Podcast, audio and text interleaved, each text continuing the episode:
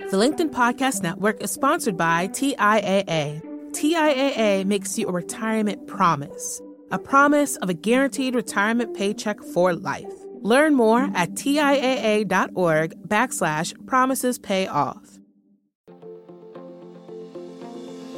Hello, my friend, and welcome to another episode of Negotiate Anything. Thanks for spending time with us today. It's listeners like you in 181 different countries that have made Negotiate Anything the most popular negotiation and conflict resolution podcast in the world. I'm your host, Kwame Christian. I'm a business lawyer, mediator, professor, and the director of the American Negotiation Institute. Before we get started, I have two quick questions for you. Is negotiation a critical part of what you do? Do you need to resolve conflict and persuade at work? If you answered yes to both of those questions, visit our website to learn more about our negotiation workshops. We've traveled the country working with professionals just like you, and we'd love to have the opportunity to work with you too. Check out the link in the description to learn more. Carl, thanks for joining us today.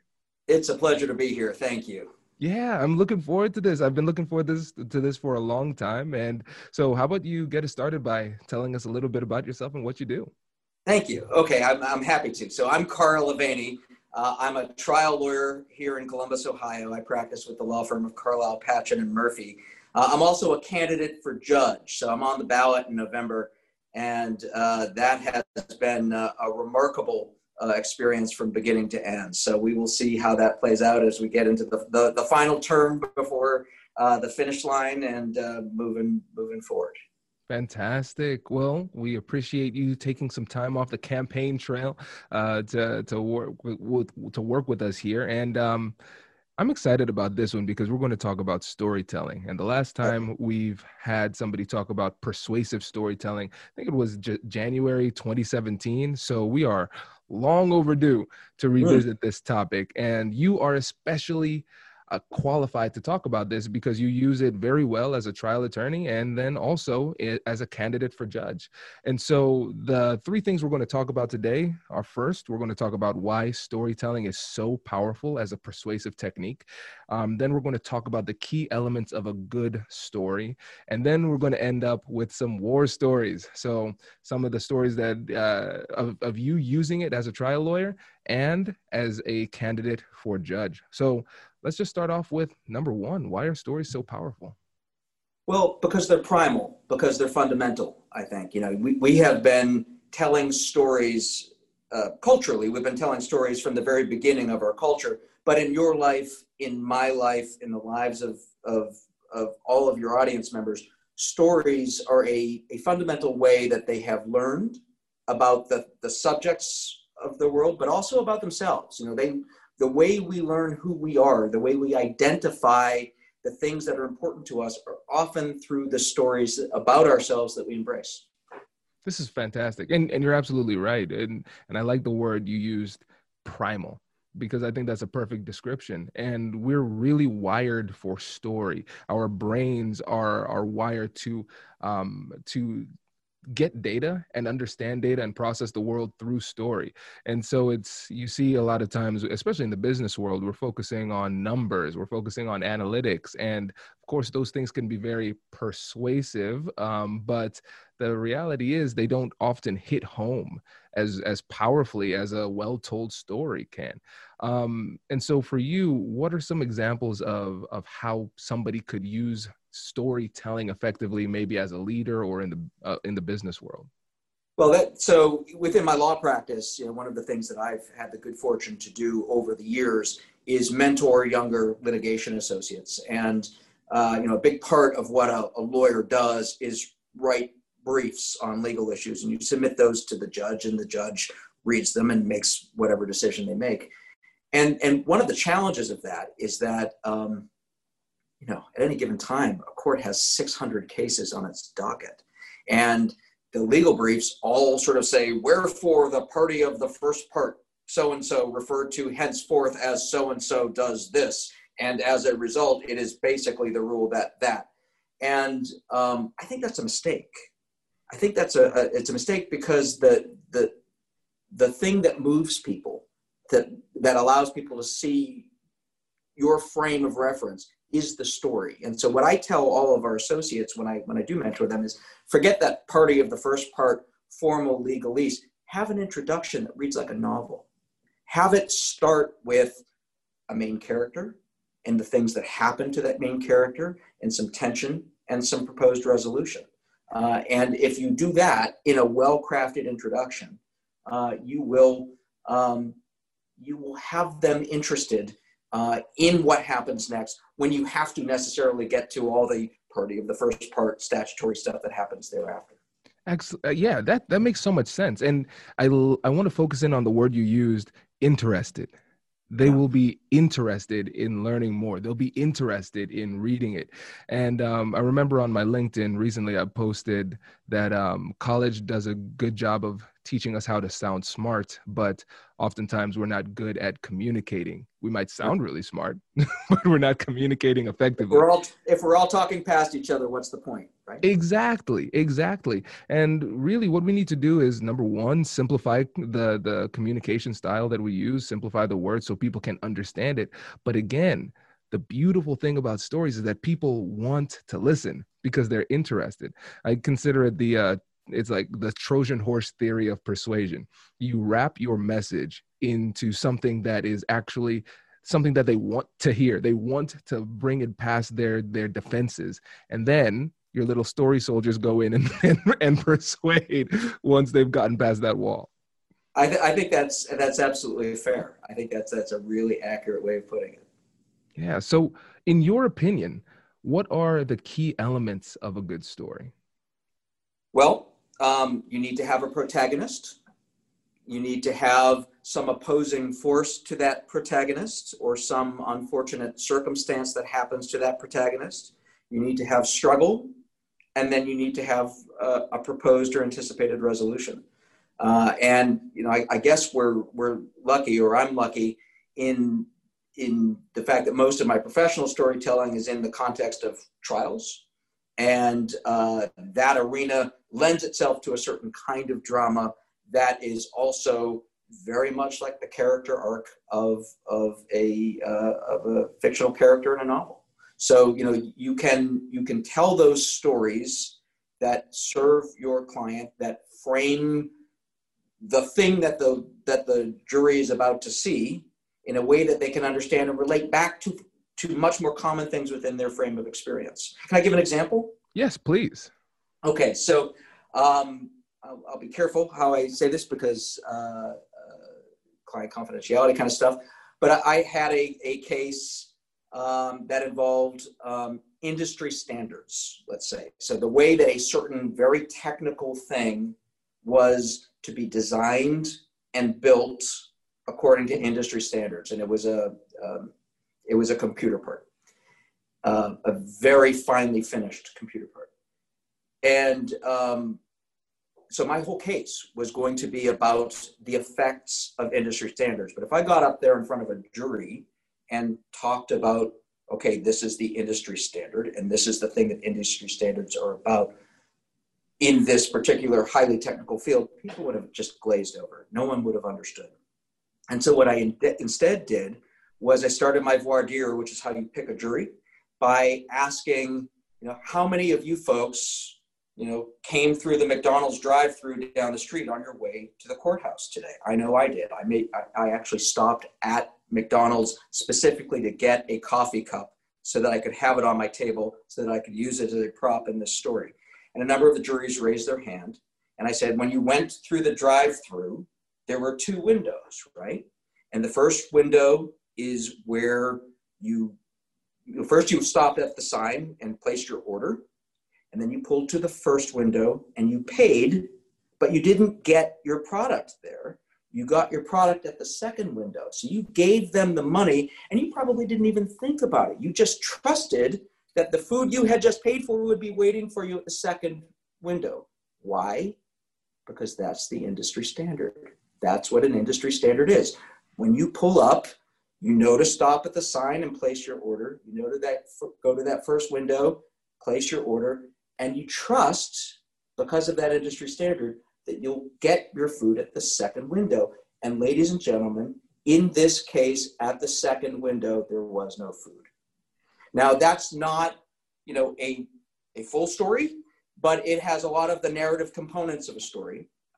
And uh, it was a way of explaining that fairly sophisticated concept of the recipes that are used in making this very highly uh, developed computer component uh, in a way that, that every juror on that jury could understand without having an advanced technical degree. You know, we've all gone through a drive-through at McDonald's at one point or another in our life. Right. And you know what's funny about this, Carl, is that as you started to tell the story, when you said, Hey, do you mind if I give an example? I knew a story was coming and I, I got this childlike exuberance and enthusiasm where I'm like, Oh, I'm going to hear a story. Everybody yeah. loves hearing stories. And um, just a pro tip for the audience if you want somebody to listen to you, say, Can I tell you a story? That is one of the easiest ways for people to uh, wrap their attention around something. If you just say, Hey, I'm going to tell you a story, it's like priming them to listen because we want to hear those stories. And the thing that I like about your story right there is that the protagonist in that story was somebody who was relatable. It was so simple but we've all been through that situation. And then you could really empathize with the shock and surprise um, and feeling of almost betrayal that would come at the end when you get to that second window and you don't get what you paid for. Does your company invest in professional development training? If you believe that your team would benefit from a negotiation workshop, all you need to do is go to our website, fill out the workshop request form, and then we'll set up a time to chat. These workshops are completely customizable and we've done them all around the country. Negotiation and conflict resolution skills are beneficial across all professions, but they're especially useful in procurement, purchasing, sales, sourcing, and contract management. Our calendar is filling up quickly, and we even have some workshops scheduled for next year. If you think you might want one, I'd suggest reaching out soon so you don't miss out. Check out the link in the description to learn more. And now, back to the show. The LinkedIn Podcast Network is sponsored by TIAA. In the last 100 years, we've seen financial markets swing, new currencies come and go, decades of savings lost in days, all showing that a retirement plan without a guarantee, quite simply, isn't enough. So, more than a retirement plan, TIAA makes you a retirement promise. A promise of a guaranteed retirement paycheck for life. A promise that pays off. Learn more at TIAA.org backslash promises pay off. From the minds of visionaries to the desks of disruptors, I'm Lars Schmidt, host of the Redefining Work podcast. Join me each week as we explore the new world of work through the lens of those shaping it CEOs, HR leaders, investors, and more. Be a part of the conversation that changes everything. Subscribe to Redefining Work today. Thank you. Yes, and it was really important to to take an approach like that in this particular case because I wasn't representing an individual um, that folks would naturally relate with. I was representing an aggrieved corporation uh, and a pretty big one. And so by telling that story and getting the jurors to put themselves in that seat in their own car at the second window, um, not only did it explain the concepts of, of, industry standards to them, but it also got them um, thinking about this sort of abstract concept of a corporation in, in a much more personalized way. Um, right. So, and that's important to me. Yeah, that makes a lot of sense. Makes yeah. a lot of sense. You want to create a sympathetic character, right? Sense, right. And so, let's say people are listening and they say, "All right, Carl, you've convinced me. I like the stories that you told. I now I want to do it. I want to be a persuasive storyteller in my negotiations, in my difficult conversations. As a leader, when I'm motivating my team, I want to get better as a storyteller. What are the main mistakes that people make that hold them back from being effective at this? I, think, I think part of um, the loss of storytelling to the extent that we've suffered from it in the last 20, 30 years, um, has been uh, a function of social media and time pressures in our culture. People are used to immediate short answers and they rush right down the center of it. And really good stories almost never work that way. In a really good story, before you talk about the thing, you often talk about the stuff that's around the thing. And so it's important to set the stage. It's important to take your time. You, you, you, want to be respectful of people's time, but you, you need to take a moment to provide a context. If you simply say, here's the guy and here's the thing that happened to the guy, you've really lost that opportunity to say, can you just imagine what it must have been like in that moment when he rolls down his window at the second window of the drive through and he can imagine what the food's going to taste like and he's ready for it because it's been a long day and he's tired and he's hungry and he's paid his money and then there's nothing. And, and that's so much more effective. Just that little bit that i just threw together there. I did not say all that to the jury. Um, but but just using that as an example that's so much more effective than saying and he pulled up to the second window and there wasn't anything there. you know, by taking your time, by building up a little bit of the framework to put your audience into the context where the scene is going to happen. Uh, you tap, I think you said it before, you tap into an emotional response that really is primal. It really does come from childhood, it comes from your uh, the stories that your parents would tell you when you were, uh, you know, a, a, toddler or, or uh, an elementary school kid. Uh, and it, it goes back to the, the pictures that are painted on cave walls and, you know, uh, in, in Europe from, uh, uh, from prehistory. You know, you, you go into some of those caves in Lascaux, France, and there are stories of hunts. And those stories, by the way, they're not just pictures they have a start, they have a middle, they have an ending, they have conflict in between. And it's not even in a language that we recognize. It's their pictograms, but they they tell a story in a pre-literate society through the images and the pictures of the protagonist at the front of those at, at the place where you're supposed to begin in those pictures isn't the same visually as what happens at the end, the same representation of that same character because of the narrative arc of their story. I think that's right. amazing. Yeah. And again, let's go back to that term primal because when we're talking about that those feelings, these emotions, we have to understand the power of those emotions because we always think that we are just rational actors. That was always the thing when, especially when you think about economics, when you think about law, we assume rationality. Uh, then we get out into the real world after we leave the ivory tower and we say, Where are the rational people? I was told they're out here somewhere. And the reality is, when you look at the psychological studies, time after time, it shows us that decision making is an emotional process. And usually the logic comes at the end after we've already emotionally come to a conclusion. Then what we're doing after the fact is we are rationalizing the decision that we've already made. So it's critical for us to tap into that emotional piece. And when you talked about the the problems that people often run into when it comes to storytelling, not giving enough detail, not taking the time to build the story, but at the same time being respectful of people's time, really what we're trying to do is we're trying to find that Goldilocks zone for this story. Not too short, not too long. Enough detail, but not too little detail. And nailing the punchline. Because, like you said, if I just said, yep, the food wasn't there, you ran through the punchline and you missed that that emotional punch that comes at the end.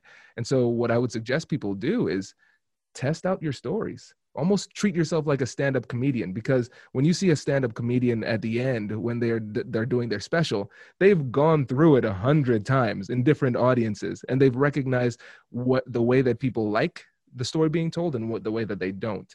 And so if it's a really critical negotiation or um, conflict that you're trying to resolve test the story out with a couple of friends get some feedback make those adjustments so then when it's actually time to perform it you're really sharp and the story is really tight I think that's that's exactly right. You know, by by coincidence, I I filmed a commercial for my uh, for my campaign yesterday, and it's just a little 15 second spot that's going to air uh, a little later in the season, right before election day, and you know it's only 15 seconds.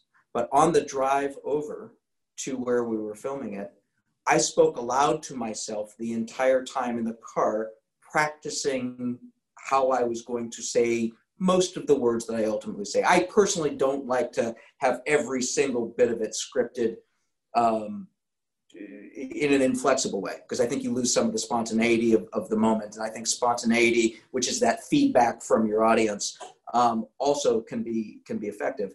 Um, but I practiced the putting the things I wanted to say in various orders to see what resonated the best. Yeah, that's a great example. And let's yeah. transition now to the the war stories, the uh, the stories from your experience as a trial lawyer. We got a taste of it there too, but also as a candidate, because creating a, a powerful story for your candidacy is going to be important. Because again, this is a persuasive endeavor. And so, for you, what are the key stories that have been beneficial to you on the campaign trail? Well, as as a as a candidate I think that there's a lot of value in explaining not just who I am, but why the voters, the audience, should care who I am. And so, you know, oftentimes you'll see a political candidate, particularly a judicial candidate, we can't talk about big public policy issues in quite the same way that other political candidates can. There's rules that affect the things that a judge or a judicial candidate can talk about. And those rules exist for a good reason but they do tend to force judicial candidates into sort of a dry recitation of their biography. Um, and I don't think that fundamentally that's what voters care the most about, nor do I think that it, it should be what voters care the most about. They really should care about um, why you're the right person for this office, why they should put their faith in you. And so I tell stories um, about, about that more than about I went to school at this place and I graduated uh, at this point in my class and I've had this experience and that experience. I, I, often, in front of a room, and it's hard now with COVID because you don't get quite that same feedback uh, on a Zoom call that you would in a room full of actual people. Um, but I, I, like giving 15 seconds of I'm Carl Aveni, I've got 24 years of trial experience in courthouses all over the state. I'm uh, a litigation partner at one of the larger law firms in town. I'm highly recommended by the Columbus Bar Association. But frankly, I'd like to talk about something else if that's all right with you. And then I launch into the other things that I want to talk about. And the first thing that I often talk about is judges matter. You know, here's why you should care about it. Judges affect people's lives more directly than other branches of government a judge has more power over you in the moment you're standing in front of a judge than a mayor or a county commissioner or a city council person or even a president. Um, so judges matter. And, and that's sort of framing the why you should care about the thing I'm about to tell you. Uh, and then once I've gotten them to that place and, and sort of gotten their buy-in that, yeah, that's right, I guess judges really do matter, and they do, um, then I talk about some anecdotes that are um, designed to create drama and tension. So, for example, I often tell people, uh, and, and it, it, it, I don't want to have it just sound like this is a technical, you know, uh, magic trick that I'm doing. It's not. It, it is actually designed to give information about me that I actually think voters are going to want to care about. Um, so I will say something like, as many of you know, I ran for judge in 2018 and I lost that race by 931 individual votes out of a swing of 365,000 votes cast. Uh, with a with a little bit of a pause there, and and and in a race that was too close to call for almost a month. Why do I include that information? Is that something that directly affects the race that I'm in right now? It does, but not in a, a direct, linear, sort of right down the middle kind of way. It's telling, it's, it's getting the audience of voters to say, oh, this is a guy that has seen some things that's been, you know, can you imagine the disappointment that goes with that? Can you imagine? What did he do next? And then I tell the story of why I'm doing it again. And by, by taking that moment and setting the stage in the, on the front end of it, rather than just saying, I've run for judge uh, before and I'm running again, or even forget, not even mentioning the, the past uh, race. Part of what it's doing is getting the jury or the voter or the audience to to stand in my shoes for a moment and to understand the thing that I want them to understand the most about me, which is that I'm a relatable human being that has had, like them, successes and failures, that I'm working to do to to do things that are important to me and for our community and that they can put their faith in me in the same way that they can put their faith in themselves. And so when i start there with you know it's it's funny um, howard stern uh, i guess came out with a movie about himself a few years i don't even know why i remember this but howard stern came out with a, movie about himself and the place where he starts in his movie is the most embarrassing thing that happened to him in his career. And then he rewinds from there and re- and then moves forward. And so he he starts with the most awful thing the most public awful thing that ever happened to him where he tried something that he thought was going to be funny and it completely bombed and offended everyone. And from that place he then tells the story of how he got there and once he's done that he tells the story of how he moves forward from that to to the present. Uh, and i think that's a really really effective way of framing a story. Carl, this is fantastic. I um audience, I'm going to pull out some of my favorite gems from this because this is really great. And so let's start off with this. Everybody knows that in business and life, especially in politics, we will go with people who we know, like, and trust. And you're able in this story to hit on all three of those things. And um, it reminds me of a study as a somebody with a psychology degree. Um, I I really love nerding out on these store these studies they had a study where they had somebody who was very professorial, very smart, intelligent, um, speaking on a recording. And so he was talking very intelligently about the topic. And so that is what the control group heard, just a flawless presentation. And then in the other group, what they did was they had the same guy speaking, but then at some point they had it sound like he spilled something on himself. And then he cleaned himself up and continued speaking. And at the end, they asked, which one did you like more? and the people like the guy who spilled stuff on him more. Because the thing is we don't trust perfection because we know it's not real.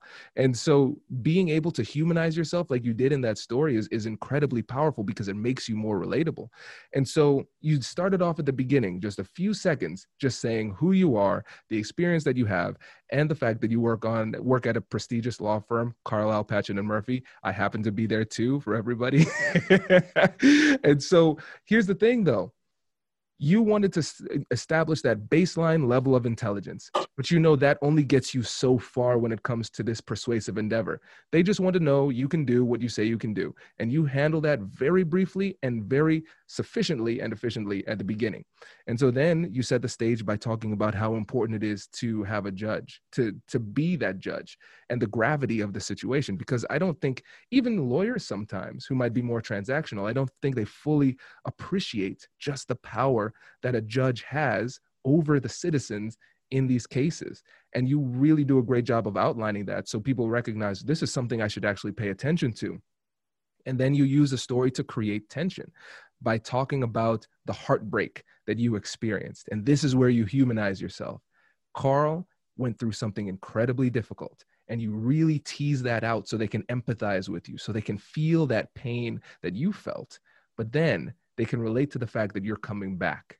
This was this is recent. This only happened two years ago but you're right. still coming back. And people love to see that comeback character and they want to be part of that story as well. And so i, I think this is an, an incredibly well crafted uh, approach to trying to persuade the voters. Yeah thank you. I, and like i said I, it's it's important to emphasize this isn't just about technique. It is also about um, it, it is also an important part of why I think voters can actually, you know, trust me as a candidate. And it is an opportunity for me to um, to talk about other and bigger things. I, I, I do a presentation to um, uh, a teen group every every couple of years, is unrelated to my campaign, where the theme is um, the, the theme is fail better. There's a, a Samuel Beckett poem that I love, and it's very short, and it's ever try, ever fail, no matter. Try again, fail again, fail better. That's it. That's the whole poem. And and I think that there's real value in telling people stories about failure for, for lots of reasons, but in part to give them the courage to try and to fail things as well. Um, so I hope that I'm tapping into some primal, uh, some some primal um, um, mechanisms, but I also hope that I'm inspiring the people that I'm talking to number one, in, in a campaign to, to, to think about our democracy in, in a particular noble way, because it really is. Uh, and number two, I am trying to counter uh, a certain narrative that's out there about a cynical narrative about uh, our democracy and about uh, people that run for public office. And so those are, I guess that's another piece of storytelling that we haven't really fleshed out, but is also important was, which is what are the other stories that are going to immediately be in people's minds when you are telling your story and how do you respond to uh, and either embrace those other stories that they may be thinking about uh, or or find ways to reject them in a way that's palatable.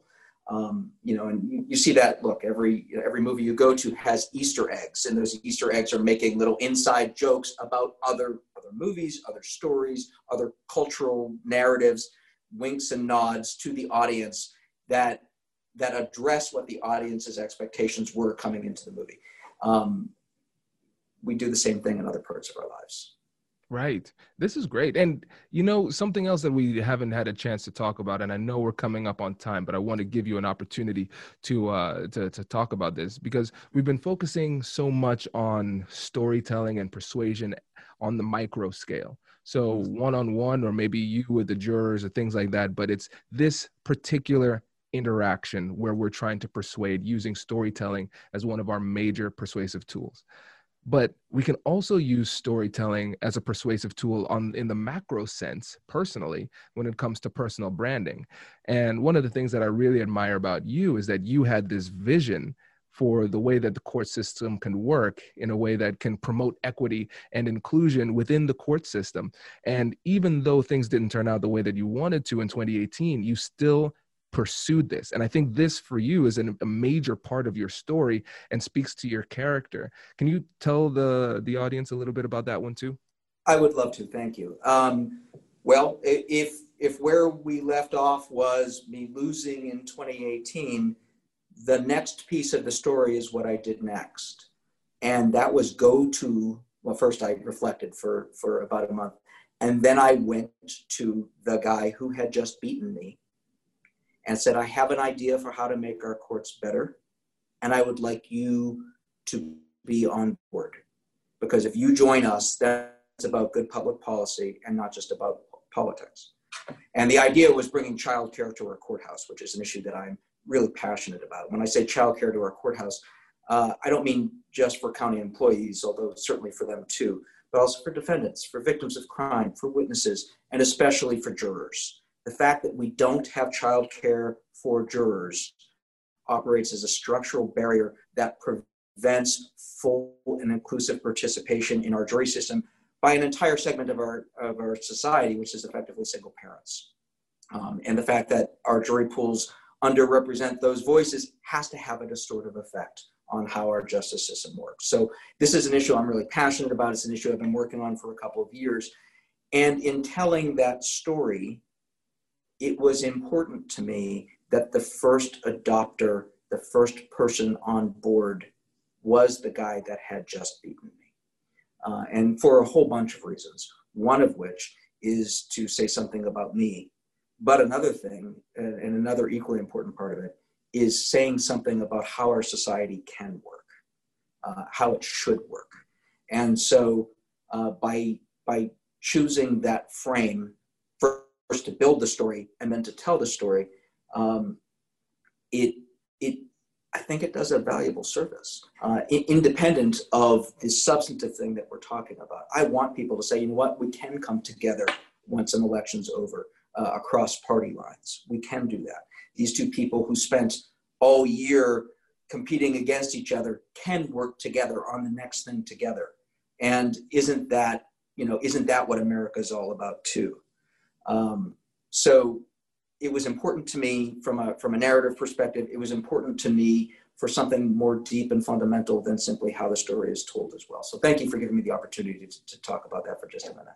No, well, thank you for doing it, first of all, and also for for serving as such a powerful model for how we can work collaboratively with each other. And I think that's really one of the main messages of the podcast, just demonstrating how we can have these difficult conversations in order to make our society, our community, our workplaces better. So kudos to you, my friend. I, I really appreciate you taking some time uh, with us and, and sharing your expertise. And so, for the listeners who are interested in connecting with you, what's the best way to reach you? Well, so www.carlaveni.com is my campaign website, and I invite your listeners to visit me there and learn more about what we're trying to do and reach out. And, and if any part of this has uh, inspired someone to enter into public service as well, I, I love hearing those stories, and I would welcome uh, a chance to, to hear from your listeners. Thank you. Fantastic. Thanks again, Carl. We really appreciate it. I'm grateful. It. I'm grateful. Thanks all.